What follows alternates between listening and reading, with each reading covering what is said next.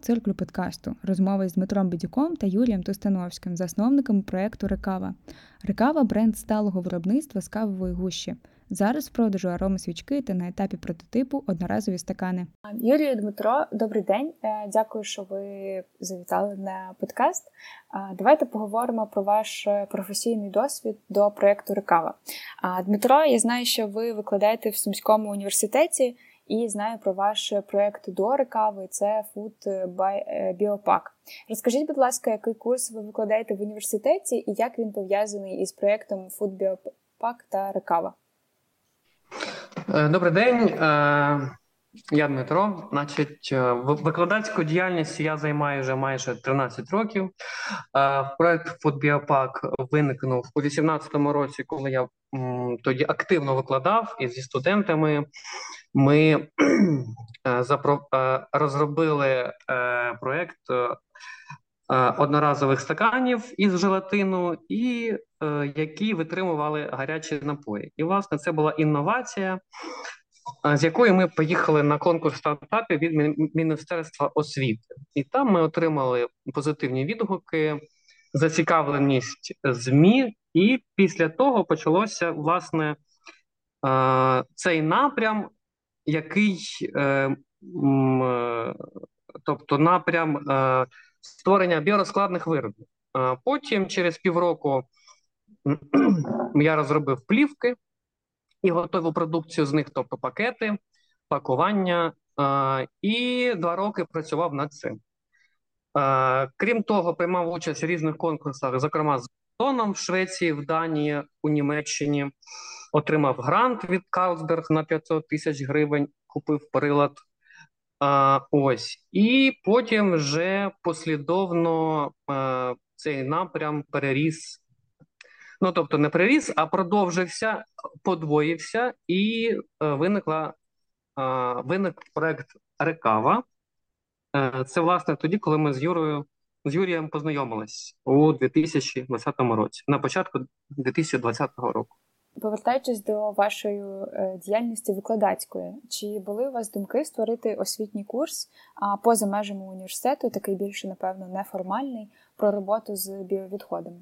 Е, зараз е, я викладаю дисципліни: це основа основи технологій біопластики і основи безвідходних технологій. Тобто ці дисципліни для магістрів безпосередньо пов'язані з моєю нинішньою діяльністю і напрямом науковим. Е, тому, е, ну оскільки я знаю, що студенти, чесно кажучи, не дуже полюбляють навчатися зараз. На жаль, це пов'язано з багатьма факторами, з ковідом, з війною, ну і взагалі, в принципі, е, ось, але деякі цікавляться. Тому на даний час, мабуть, цей освітній курс ні, але в майбутньому, коли буде більше часу, буде якась мотивована аудиторія. Е, то це цілком реально. Юрію, ваш попередній досвід це банківська справа, комерційні проекти і навіть робота з органами державної влади.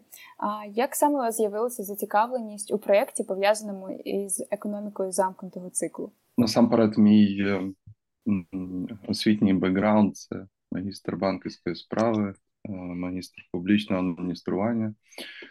І в рамках, е, звісно, теоретичних вивчень різних е, шкіл, концепцій, е, економічної теорії, в тому числі, ем, мені здається, що природньо зустрічаєш нові концепції. Однією з таких стала, в принципі, модель кругової економіки. В цьому сенсі спочатку це було більш як інтерес теоретичний, певна література на ці теми, а потім в певний момент часу це викликало бажання е, пробувати е, втілити в життя, створити певні продукти, комерціалізувати їх. Е, тому після фактично майже 14 років роботи спочатку в фінансовому секторі, комерційному, потім був близько п'яти років досвід роботи в державних установах, Національний банк, секретаріат Кабінету міністрів. Е, я зосередився на підприємництві е, і, напевно, таким знаковим в цьому сенсі було е, участь в публічній лекції покійного професора Богдана Гаврилишина, на якій, зокрема, я для себе почерпнув багато цікавого в контексті циркулярної економіки, прочитав додаткові цікаві матеріали і вже так дуже захопився цією ідеєю. А чим для вас відрізняється а, робота з відповідальним бізнесом від ваших е, від вашого попереднього професійного досвіду? Ну, в цьому сенсі е, загалом спочатку доцільно, напевно, визначити, що таке і для кого як виглядає відповідальний бізнес, тому що в нас зараз е, є доволі такі популярні терміни: це там соціально відповідальний бізнес чи там корпоративно відповідальний бізнес. Е, в випадку, наприклад, проекту Рекава ми приділяємо максимальну увагу так званій сталості і контексті цілей сталого розвитку Організації Об'єднаних Націй, які є, ну, в принципі, хто слухачів не знає, може почитати. Загалом це вже такі стандарти, які затверджені, і до яких усім нам потрібно порухатись, прагнути. Тобто, в цьому сенсі, напевно, ми визначаємо того чи іншого контрагента, партнера в першу чергу за відповідністю, хоча б одній або кількох цілей цих сталого розвитку. Зокрема, наприклад, там є про відповідальне виробництво, відповідальне споживання. Ми, як е, мікробізнес, визначаємо і сприймаємо себе як е, відповідального виробника і е, створюючи ті чи інші партнерства з іншими компаніями, ми стараємось підбирати ті з них, які відповідають нашим цінностям. Як ви обирали види продукції, з якими ви хочете працювати? Е, наскільки я зрозуміла з вашого сайту, це переважно зараз стакани та свічки, та на якому етапі е, ці ці продукти зараз? Якісь, наскільки я розумію, на етапі прототипування, тестування, а якісь вже в активному продажу? Що стосується асортименту, то у нас дійсно зараз е, два робочих е, Е, продукти, які ми е, просуваємо на ринок, це свічки е, продаємо і стакани одноразові, які ми розробили, і вони знаходяться на рівні лабораторного прототипу, тобто вони повністю готові до масштабування. Але водночас в наших напрацюваннях є ще е, різні продукти, такі як е, горщики для рослин, е, одноразові капсули для кавоавтоматів. Ось. І е, власне, як ми обирали, е, ну, на, е, насамперед, обирання, воно, ну, сам процес вибору, він заснований на декількох факторах. Перше, це попит, чи існує попит на цей товар на ринку. Друге, це чи можемо ми, ми створити, забезпечити цей товар з урахуванням властивостей. Є декілька у нас е, напрацювань. О, і ми ну, запланились на тому, е, що ми можемо виробляти в даний час своїми силами, тому що для виробництва стаканів е, нам нам потрібні великі інвестиції. Ми не маємо їх, але водночас шукаємо. А свічки ми можемо робити самостійно. Я би тут е, трошки уточнив, що звісно, ми стараємося знайти баланс між просто якоюсь розробкою чогось нового, і, звісно, з другої сторони, і його затребуваності, актуальності на ринку з точки зору, в першу чергу, вирішення певної проблеми, тому що всі наші продукти відштовхуються від проблеми. Тобто, у випадку одноразового посуду це тонни неперероблюваних відходів, пластику на звалищах, у випадку свічок, це ємності зі скла, бетону чи ще якихось речей, які потім знову ж таки не переробляються, потрапляють на звалище. І так інше. І коли ми ну коли це відповідає в першу чергу цій потребі, ми створюємо, так би мовити, дружню до довкілля альтернативу звичному на ринку продукту. І, звісно, не менш важлива це тема ем, продажів, тому що якщо з тієї чи іншої причини будь-який продукт там не користується популярністю чи інше, то це, це залишається перспективною розробкою і не більше. А от кажучи про потреби, а може ви можете поділитися ключовими особливостями, чим там такий стакан рекави краще від стакану з ну, пластику ще зрозуміло, а, наприклад, бамбуку або кукурудзяному крохмалю, чи ще такої е, ніби екологічної альтернативи, яка є на ринку зараз? Насамперед, е, стакан рекава, як і всі інші вироби рекава, вони створені з натуральної харчової сировини. Тобто, ну, класифікація біопластики це звучить як біопластик з біомас. Це визначає його властивості, тобто вони е, повністю біорозкладні за дуже стислий термін. До двох місяців вони розкладаються в компості. Це перше. По-друге, не менш важливим є те, що ми застосовуємо саме вторинну сировину. І це означає, що е, наша сталість полягає саме в тому, що ми зменшуємо кількість відходів всіх тих видів сировини, які застосовуються у стаканах. Це, зокрема, кавова гуща, яєчна шкаралупа, відходи кукурудзи і інші теж продукти.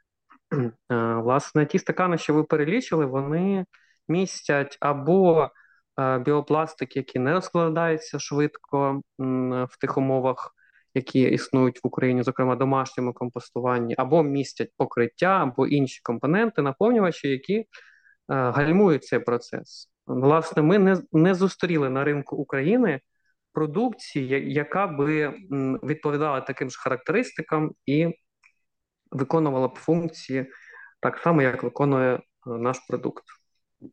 Ну, можу сказати, це, звісно, наглядніше було би у відео чи інше, але ось Дмитро особисто, скажімо, там проводив в польових умовах експерименти з закопування зокрема із крохмалю стаканчика.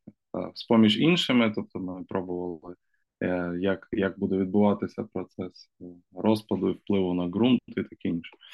То, ну, принаймні, за кілька місяців, коли ми потім дивилися, що з цим відбулося, то у випадку цього стакана станом на той час е, залишалося, ну, називаємо це так, плівка, поки ми там не готові уточняти, вона натуральна, не натуральна, але така суцільна оболонка плівка, яка е, на той час не розкладалася. Тому цілком ймовірно, тут це вже інше питання, яке зачіпається. Цілком ймовірно, що іноді товари, які є на ринку, вони е, маскують себе під дружні довкілля, а насправді можуть займатися, наприклад, гріндвошингом і не відповідати заявленим характеристикам. Дякую. А до речі, про про закопування і тестування біоро, е, біорозкладності. Я читала, що у Львові ви співпрацювали з львівським комунальним підприємством Зелене місто, е, яке має першу в Україні станцію компостування відходів. Чи можете ви більше розповісти про цей досвід? Ми ми почали співпрацювати з е, комунальним підприємством Зелене місто наприкінці 2022 року. Тобто, якраз е, привезли туди наші вироби, е, домовились про дослідження, тому що в них якраз цей процес налагоджений збору органічних відходів від населення і компостування в буртах. Це так такі купи е, органічних відходів, які перемішані з компостом, які потім перетворюються в добриво. Ось і от власне наші стакани вже третій місяць перебувають в цих буртах. І згідно останніх е, е, останніх комунікацій з ставниками, вони сказали, що вже не бачать е, виробів які там присутні. Тобто чекаємо до кінця березня. Я сподіваюся, що ми будемо вже мати результат не лише по тому, як вони розклалися, а е, не менш важливим показнику це якість компосту. Тобто, коли ці дані підтверджуються, ми будемо вже впевнені і вже готові відправляти заявку на сертифікацію в компанії Тювавстві. А оця компанія, яку ви зараз назвали, вона українська чи міжнародна? Компанія згадана. Це, е, в принципі, в них є два підрозділи, офіси в ЄС, по-моєму, один в Австрії, інший в Бельгії. Тобто, це так би мовити, один із таких золотих стандартів для ЄС. Вони як результат своєї роботи, скажімо так, видають або не видають різні сертифікати. Найвідоміші, найпопулярніші з них, які наші слухачі могли, наприклад, бачити на деяких товарах, можливо, в першу чергу за кордоном, на жаль, то це позначки такі окей, окей, компост. І там вже є варіанти: компост Home, компост Industrial чи, чи інші види. Тому це для нас така важлива ціль, і будемо до неї рухатись. Відповідно, після отримання сертифікату ви зможете якби виходити на ринок ЄС. Ну, скажімо так, це залежить від деякої країни. Є країни, в які е, станом і на і без сертифікату можна е, виходити, так би мовити, продавати ту чи іншу продукцію, бо залежить від виду продукції. Е, наприклад, для посуду, як предмету, що контактує з харчовими продуктами. Це є обов'язковим у більшості країн. Не не саме цей сертифікат, але в принципі той, який в них релевантний в тій чи іншій країні. Тому в цілому, звісно, тема сертифікації складна, дорога, тому що, ну на жаль, чи така реальність, що немає якогось єдиного там. Е, достатнього сертифікату для всього, для всієї цивілізованої планети. В США є свої е, і такі інше. Тому е, це, звісно, ми в тому числі, і в принципі інші компанії в цій сфері стараються сертифікувати в тих країнах, на які вони планують системно виходити зі своїм продуктом. А повертаючись до львівського комунального підприємства, скажіть, чи чи взагалі це якби для містян в більшості? Тобто, чи може там кожен львів'янин чи гість міста просто прийти і там здати свій компост на точніше відходи на компостування в цьому а, ЛКП? Ну, в цьому сенсі ЛКП е, досить активно комунікує в соцмережах, тому кому цікаво зі слухачів, хто, наприклад, у Львові живе постійно чи тимчасово раджу підписатись. Е, з останньої інформації вони постійно, з того, що ми знаємо, збільшують кількість е, своїх окремих урн, так, які стоять майже ну, на більшості, скажімо так, сміттєвих майданчиків у місті. Місто старається в цьому сенсі комунікувати про необхідність е, роздільного сміття, принаймні у випадку з органікою. Ось і в ідеалі, скажімо, ці контейнери туди має потрапляти тільки органіка, і е, тоді ЛКП е, на свою локацію на околиці міста забирає все це в ну, регулярному режимі, тому немає потреби до них їхати, витрачати на це час кошти. Просто достатньо грамотно організувати процес роздільного збору в себе вдома і викидати у відповідні контейнери. А як думаєте, а що потрібно, чого не вистачає іншим містам України, щоб якби, прийняти цей досвід? Так, ну це питання таке філософське. Я би, по-перше, е, зі всією симпатією, з повагою там до Львова е, за і цю ініціативу не приводив, на жаль, його в приклад, тому що є є багато інших е, проблем зі сміттям тут на місці, які особисто я спостерігаю. Це стосується, зокрема, і того, що ем, окрім ось цих урн для компосту, все решта е, доволі, ну, на жаль, хаотично, навіть з точки зору ергономіки, там контейнери, які, начебто, для матеріалів, які підлягають переробці, вони доволі незручні. Потім є проблема з їх періодичністю вивезення, як результат е, біля багатьох е, сміттєвих майданчиків досить е, не прибрано. Але все ж, якщо це приводити як приклад в порівнянні з Україною з іншими містами, то тут потрібно навряд чи це можливо досягнути якимось одним рішенням.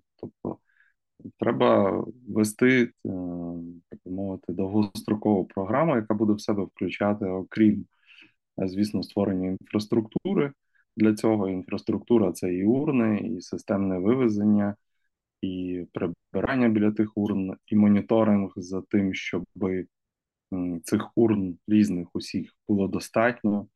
Е, якщо ще більше зануритися, в нас, звісно, у вас профільна аудиторія, очевидно, в подкасті, і, можливо, попередні учасники було, які знають е, там те, займаються цим, можливо, та і знають ще краще, але з того, що я знаю, наприклад, однією з проблем, яка породжує те, що ми часто спостерігаємо, що біля сміттєвих майданчиків вони переповнені, там, наприклад, е, люди вже з боку викидають, е, вітер розноситься зі сміття. Ну, я думаю, всі це спостерігають у своїх містах. Однією з проблем є те, що як відбувається калькуляція, так би мовити, а скільки цих урн потрібно. І калькуляція відбувається на основі так би мовити, факту прописок.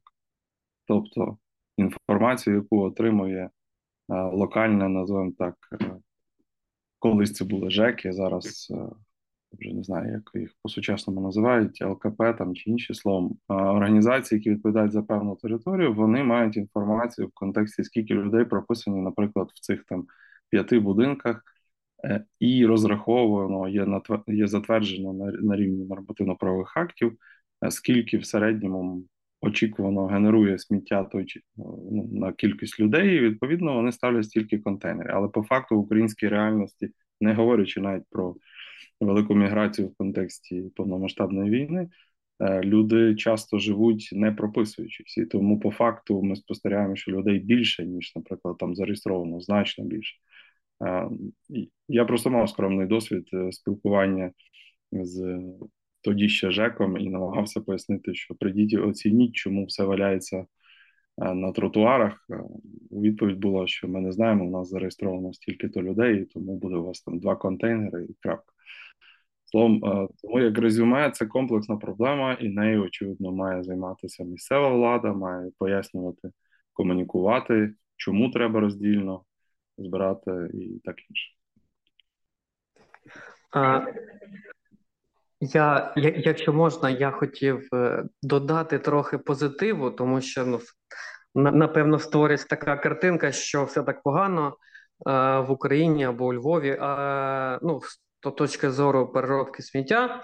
Е, чому? Тому що я ну в тому році приймав участь у проєкті освітньому проєкті Заревес Академія, і в рамках цього проєкту ми розглядали, і у нас була екскурсія по Львову по е, заводам, е, цехам з переробки сміття. Зокрема, ми були в одному підприємстві на Городоцькій, е, де дуже масштабно, дуже потужно переробляється, сортується там на декілька десятків видів сировини, і потім все це продається переробникам. Е, тобто і таких центрів з переробки сортування і накопичення сміття у Львові працює декілька.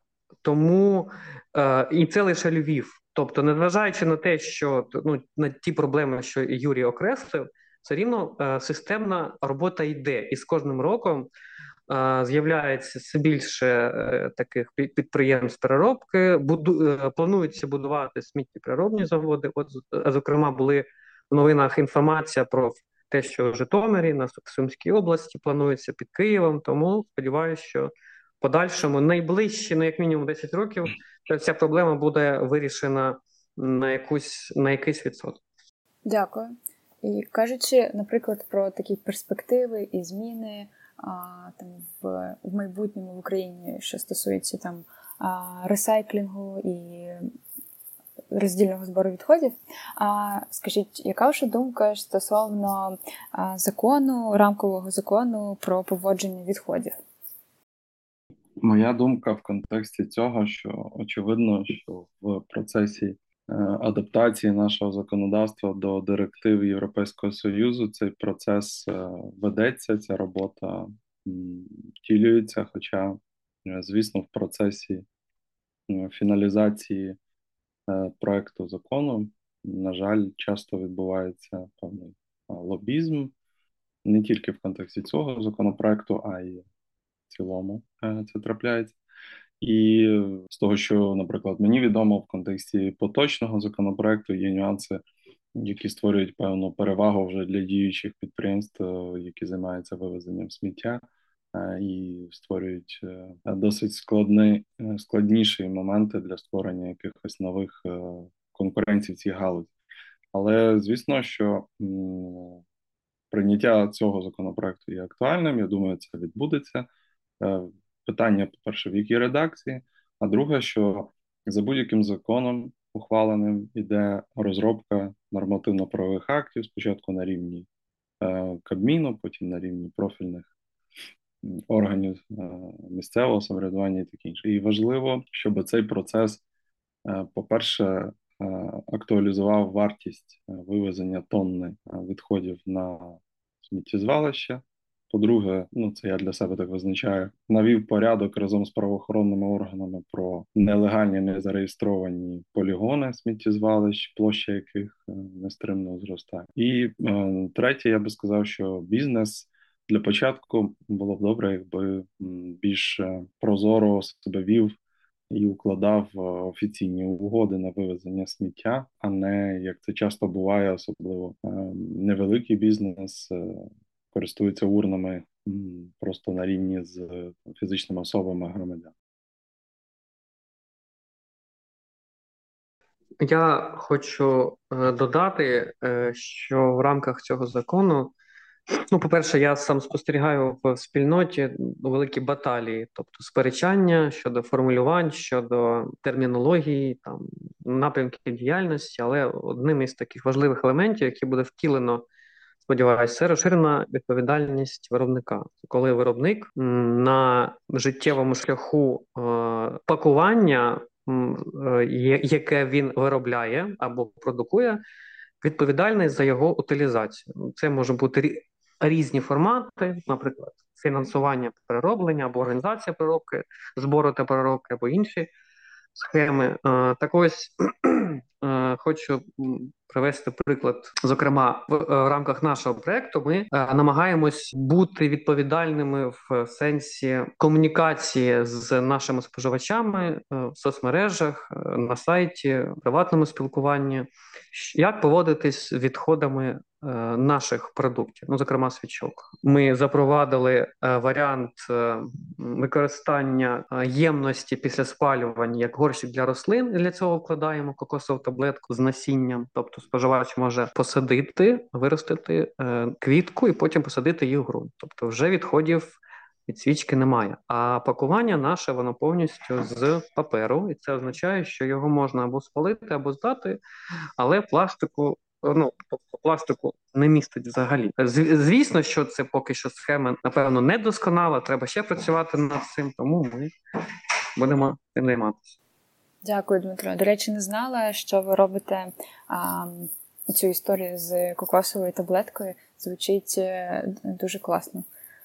А, ви згадали про організацію переробки виробником. Хотіла спитати, наскільки принципово, щоб ця упаковка чи там просто самі відходи від продуктів була саме виробника. Типу, а, наскільки принципово, щоб е, він здавав чи організовував переробку саме свого а, виробництва. Бо якщо це так, то виходить, що виробник має ну просто дуже серйозно працювати зі своїми клієнтами. І якби реально навчати їх е, сортувати. Ну в цьому сенсі варто зазначити, що для більшості продуктів чи видів бізнесу е, це до цього можна прагнути, але це неможливо в повному обсязі. Тому однозначно, що номер один це створення інфраструктури держави. Для початку було б добре, щоб у нас з'явився в Україні сучасний повноцінний індустріальний компостер, тобто підприємство, яке могло би переробляти, в тому числі чи займатися утилізацією безпечною для довкілля тих чи інших груп відходів. Е, звісно, що деякі виробники можуть підійти більш відповідально до своїх продуктів ще на етапі їх створення, дизайну, на етапі пакування, на етапі після використання. То ми в цьому сенсі. Звісно, мікробізнес, але ми можемо показати, наприклад, щоб це було не дуже теоретично, а е, живіше, то ось е, наша свічка входить в коробку. Вона пакується індивідуально коробку. Ця коробка є з картону, гофрокартону, не ламінований, який підлягає в подальшій ще переробці і вже є сам, в принципі, вторинний матеріал. А всередині ми використовуємо наповнювач для того, щоб свічка цілісно доїхала до отримувача. Цей наповнювач це наші партнери передають нам використаний офісний папір. Ми його подрібнюємо натуральною фарбою. Фарбуємо. Він виглядає естетично і виконує функцію. І що найголовніше, він створений фактично з відходів.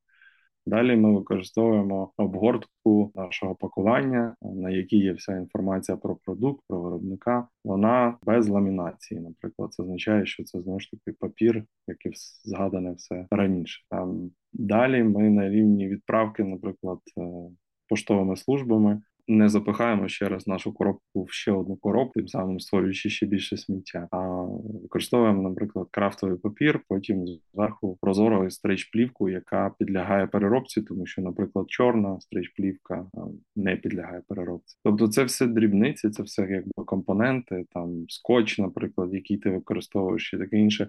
Але власне з цих дрібниць і складається це все про що ми говоримо глобально. Тому ем, я переконаний, що більшість бізнесів в різних сферах е, можуть провести, так би мовити, е, ревізію чи такий редизайн своїх процесів. Ми з Дмитром часто спостерігаємо, що, наприклад, е, є компанії, які вже стараються е, дбати про свою репутацію і можна спостерігати, що заходиш на їх офіційний красивий дорогий веб-сайт, і в них там є розділ, де пише, якщо це англійською, то там буде гучно писати там sustainability. Ем, і часто, на жаль, за цим мало що є по факту, тому що можна написати, як там наш бізнес сповідує сталий розвиток і, і таке інше. Е, але ну було би добре е, деякі факти. В цьому сенсі є компанії, які е, я б сказав, трендсетери, чи так би мовити, подають приклад. Ну, візьмемо, наприклад, Макдональдс. На мою точку зору, вони молодці з точки зору того, що вони впроваджують роздільний збір сміття. Так, тобто вони мали, зокрема, з того, що я знаю, український Макдональдс був ініціатором цілому всієї системи Макдональдсу, наприклад, щодо відмови щодо їхнього морозива, одного з морозив щодо використання пластикового стаканчика, натомість там вафельний ріжок. І ці зміни були впроваджені і таке інше.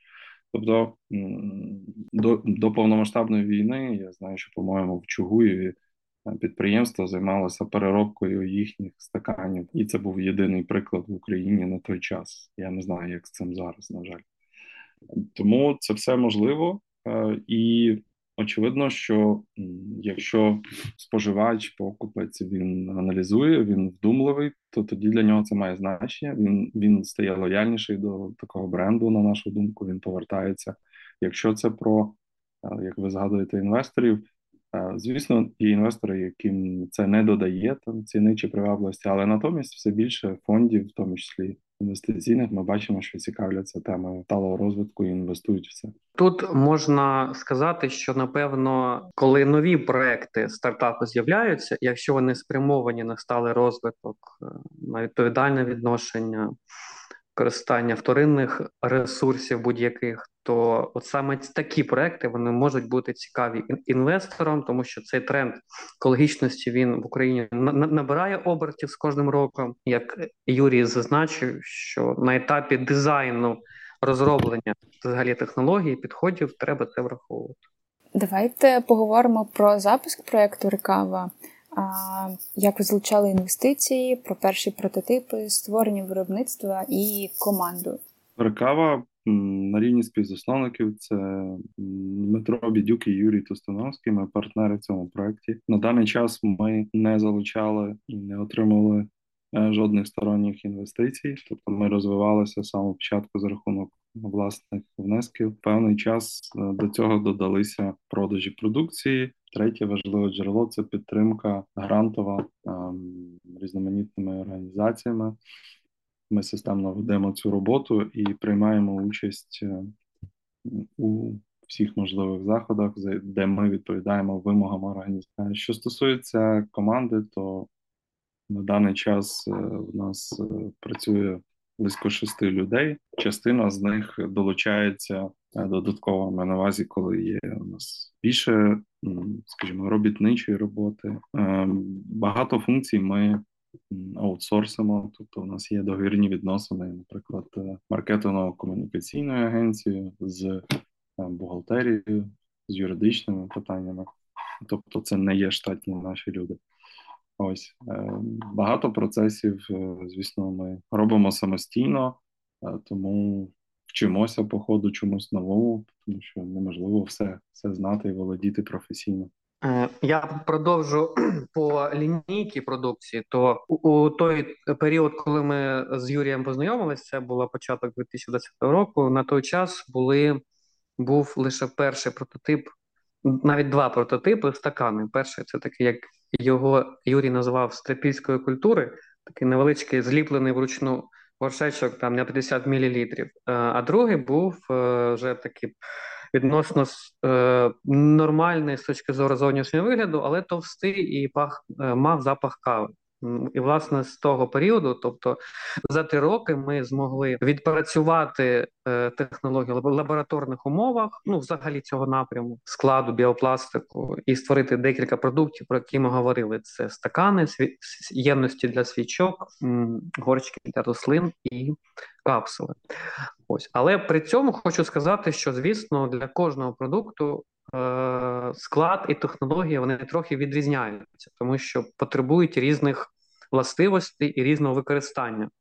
Ось тому найскладнішим з цим заданням було саме розробка стаканів, тому що вони, е, це, по-перше, е, контактують з харчовими продуктами, вони потребують сертифікації,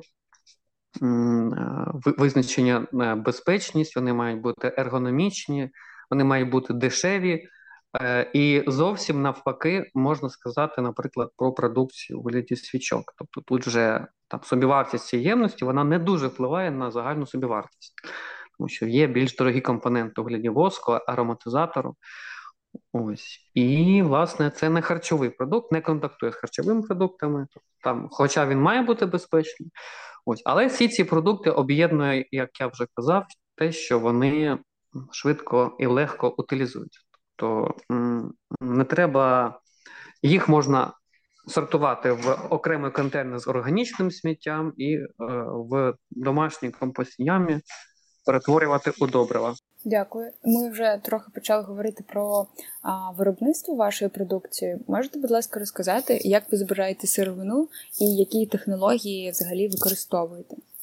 На даний час сировина Е, після релокації ну, ті процеси, які були в нас налагоджені у Сумах, е, ми зараз налагодили у Львові. Тобто у нас є е, в принципі ряд партнерів, як юридичних осіб, так і фізичних осіб. Ця кількість постійно загалом зростає, які проявили ініціативу, тобто наголошується, не ми їх просили, переконували, вони самі часто про нас почули, їм сподобалася ініціатива. Ми допомогли їм, пояснили, які вимоги до процесу збору кавової гущі використаної. Вони це роблять і періодично нам передають. Тобто, це ну, називаємо, компанії, які працюють в офісах різних галузей, та? Е, це кав'ярні. І це просто фізособи. Там, наприклад, чим активніше стають наші сторінки в соцмережах, тим більше е, громадян е, пише нам, що ось я хочу е, збирати кавову гущу і вам передавати, що для цього потрібно. Ми пояснюємо, що у випадку, в принципі, Львова, ну, коли це на місці, то можна загалом накопичувати її, щоб вона не зіпсулась, не не поцвіла, не заплісняла. Ну, тобто Якщо не зберігати це в охолодженому стані, в холодильнику чи морозилці, то треба періодично передавати нам. Якщо це зберігати, наприклад, є можливість е, її в замороженому стані, наприклад, то це можна зберігати місяцями і потім передавати не так часто нам. Ем, також для інших міст ми кажемо, що можна якщо є бажання, то звісно сушити її, тому що за рахунок логістики ми не можемо працювати з іншими містами, якщо ця гуща буде е, не не, не підсушеною. Відповідно, сушіння також може мати різні варіанти, але як результат е, накопичену кількість можна нам передавати. Тому е, ми в цьому сенсі не відчуваємо на даний час якихось труднощів із сировиною, тому що її утворюється тонни щоденно в рамках країни. Ось і водночас е, ми би хотіли все більше її переробляти. Для цього ми, як бізнес, е, повинні зрости з точки зору виробництва і е, продажів. Тоді це дасть нам можливість природньо використовувати і переробляти все більшу кількість кавогуші, яка на даний час є відходом. А після того, як ви, наприклад, отримали а, кавову гущу, Е, наскільки я розумію, потім ви її змішуєте додатково, можливо, з якимось ще біовідходом, і потім формуєте е, стакани. Чи як це відбувається? Не зовсім так. Е, насправді технологія, ну якщо говорити про посуд, про стакани, вона трохи складніша, тому що взагалі технологічний процес побудований на тому, що треба оцінити якість сировини всієї, потім кавова гуща переробляється складним шляхом, де використовуються процеси екстракції, процеси висушування, подрібнювання для того, щоб е, видалити з е, кавової гущі е, компоненти, екстракційні речовини, так звані воду та жира розчинні, які заважають і впливають на смакові смакові якості готових виробів. Після цього, коли вже підготовлені ці компоненти, вони, ну як ви кажете, змішуються і формуються на пре, на пресах. Тобто, ну тут нема секретів. Ми використовуємо прес-форми, використовуємо прес, і шляхом компресійного формування ми формуємо вироби. Також у випадку стаканів використовуємо натуральне покриття. Теж воно вироблене з вторинної сировини. О, До складу стаканів ще ходять яєчна шкарлупа. Ну щоб не виникало питань, що типу яєчна шкарлупа це може бути там сальмонели, е, патогенна інша мікрофлора. Шкарлупу ми теж обробляємо, дезінфікуємо різними способами. Зокрема, це е, волога термічна обробка і подрібнення. Тому вона повністю без майже стерильна на виході. Ну і сам безпосередньо процес стерилізації, можна так сказати, відбувається на етапі пресування, де використовується великий великий тиск та велика температура. Що стосується інших виробів, то то процес приблизно схожий, але є там деякі відмінності. А скільки часу вам необхідно для того, щоб, наприклад, зробити одну свічку або один стакан, або можливо партію стаканів? Е, ну, якщо це, е, якщо це, е, наприклад, масове виробництво свічок, то зараз наша потужність складає приблизно 500 свічок на місяць. Ось, але завдяки грантам, про який Юрій згадував, ми чекаємо, очікуємо на прес, який має бути через 2-3 тижні.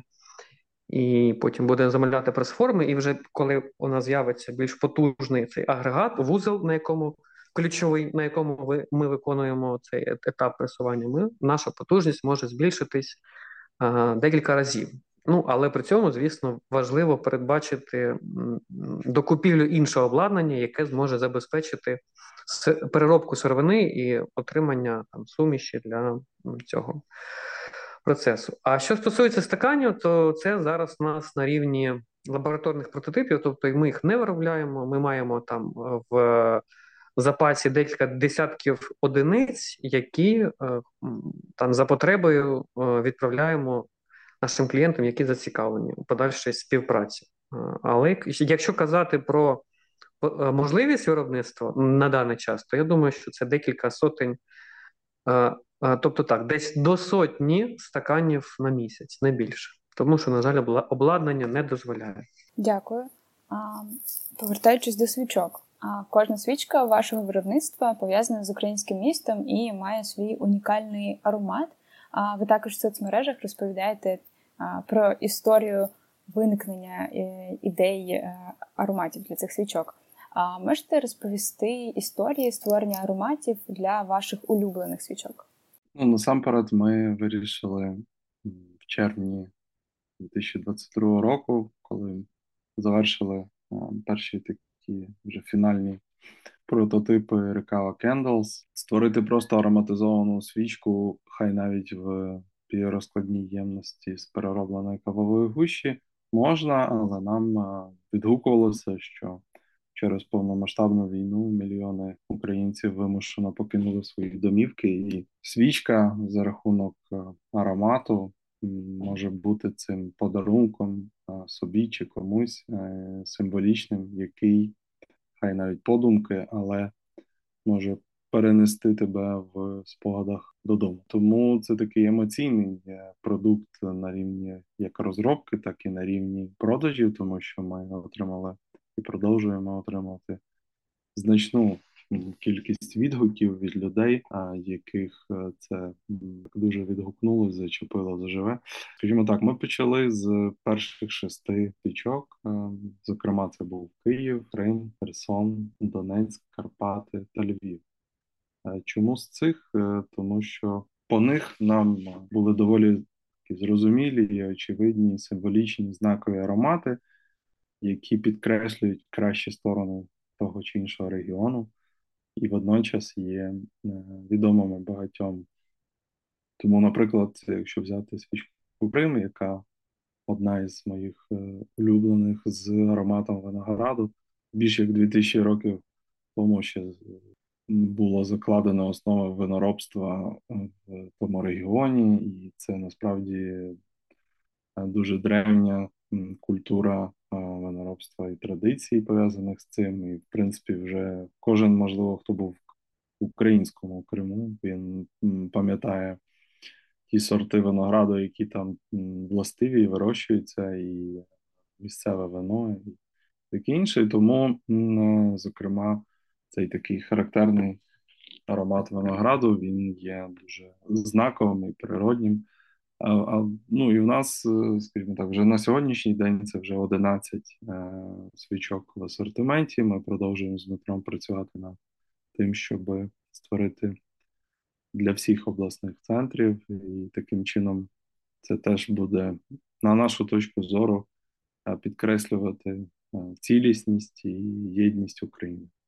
Хочеться трохи додати. Юрій сказав про емоційність е, е, цього напрямку. То я згадую, як декілька клієнтів е, ну, в переписці з нами в соцмережах казали, що як тільки вони отримали нашу свічку, вони аж розчулися, розплакалися, тому що вони побачили назву рідного міста, вони понюхали. Вони у них одразу виникла асоціація, що вони вже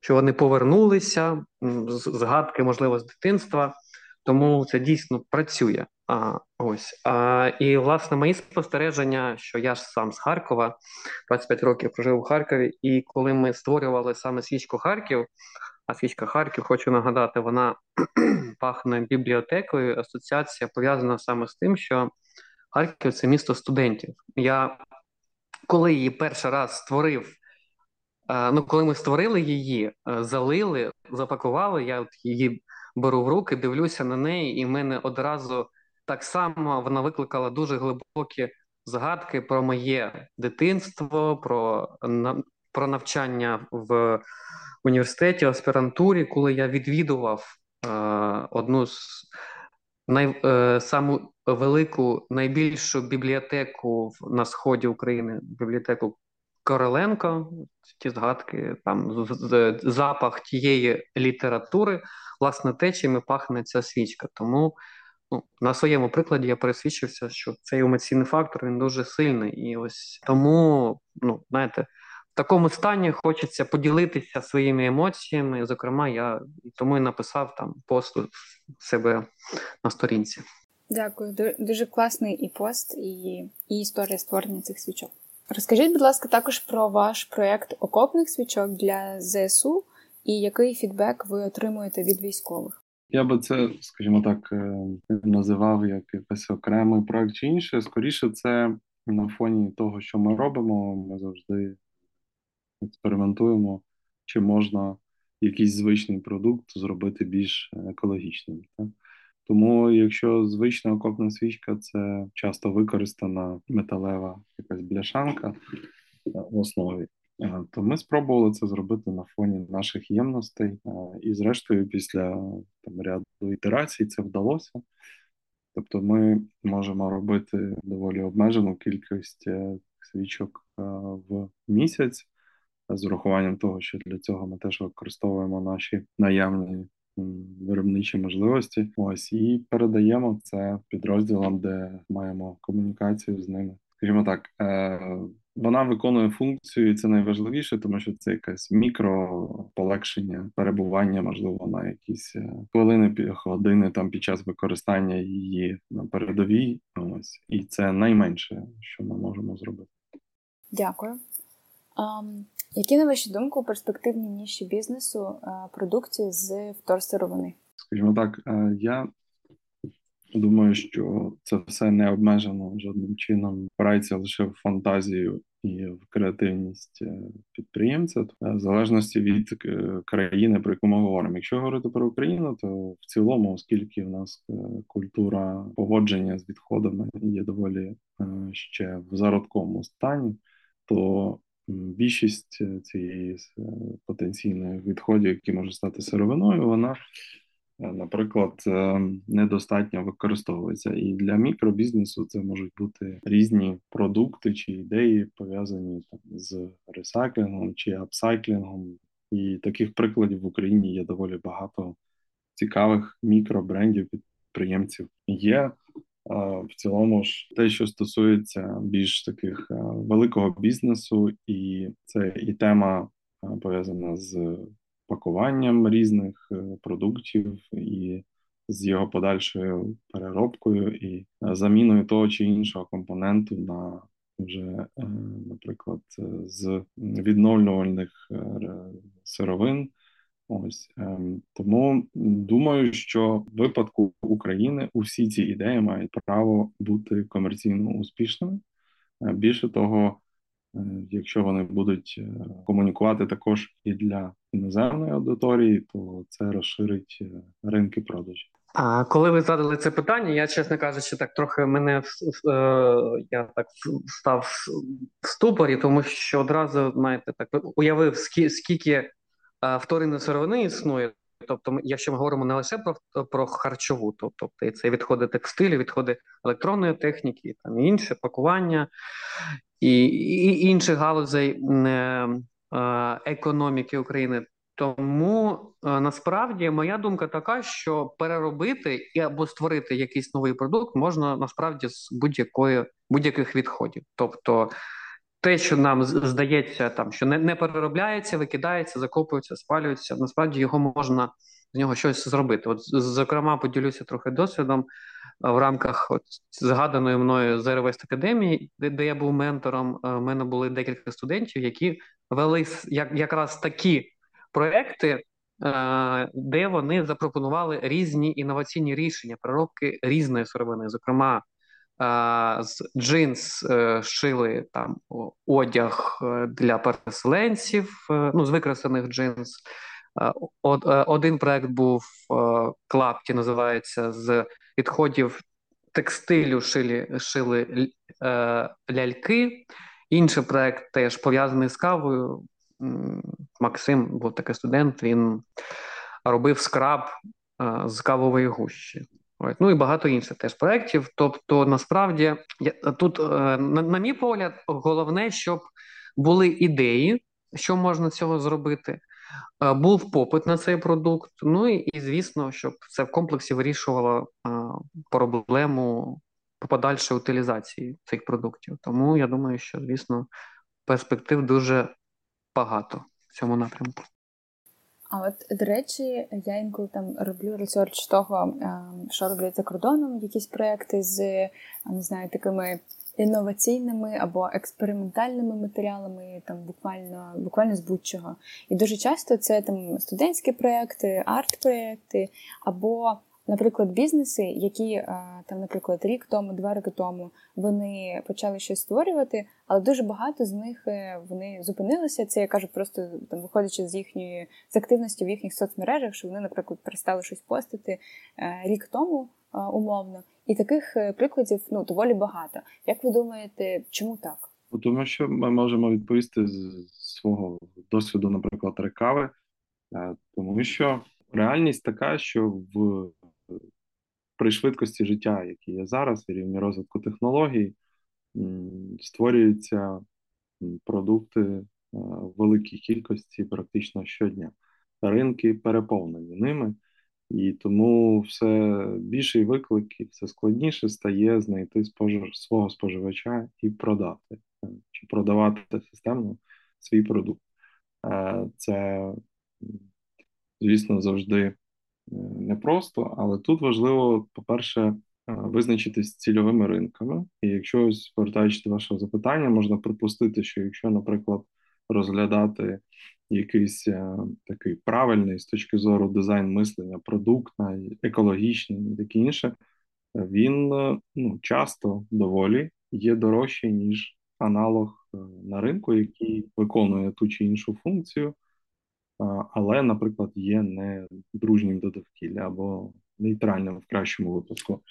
Чому так? Ну тому що в принципі прикладі умовно навіть наша рекава, тобто для того, щоб створити той чи інший продукт, доволі багато наукоємних операцій, процесів, обладнання, все це впливає на собівартість. Тому можу припустити, що часто просто створені продукти, навіть якщо вони були, про які ви кажете, ми припустимо якісні, вони просто зіткнулися з об'єктивною реальністю, щоб бути класним, дружнім до довкілля продуктом, на жаль, недостатньо для того, щоб він користувався популярністю, тому що вся ця робота, яка е, необхідно яку необхідно провести в контексті маркетинг, продажі, і це постійний якби процес, та, тобто вона нікуди не дівається. І е, якщо ти цю роботу робиш недостатньо добре, якісно, то, на жаль, об'єктивна реальність така, що твій продукт перестає продаватися, ти не маєш за рахунок чого розвиватися.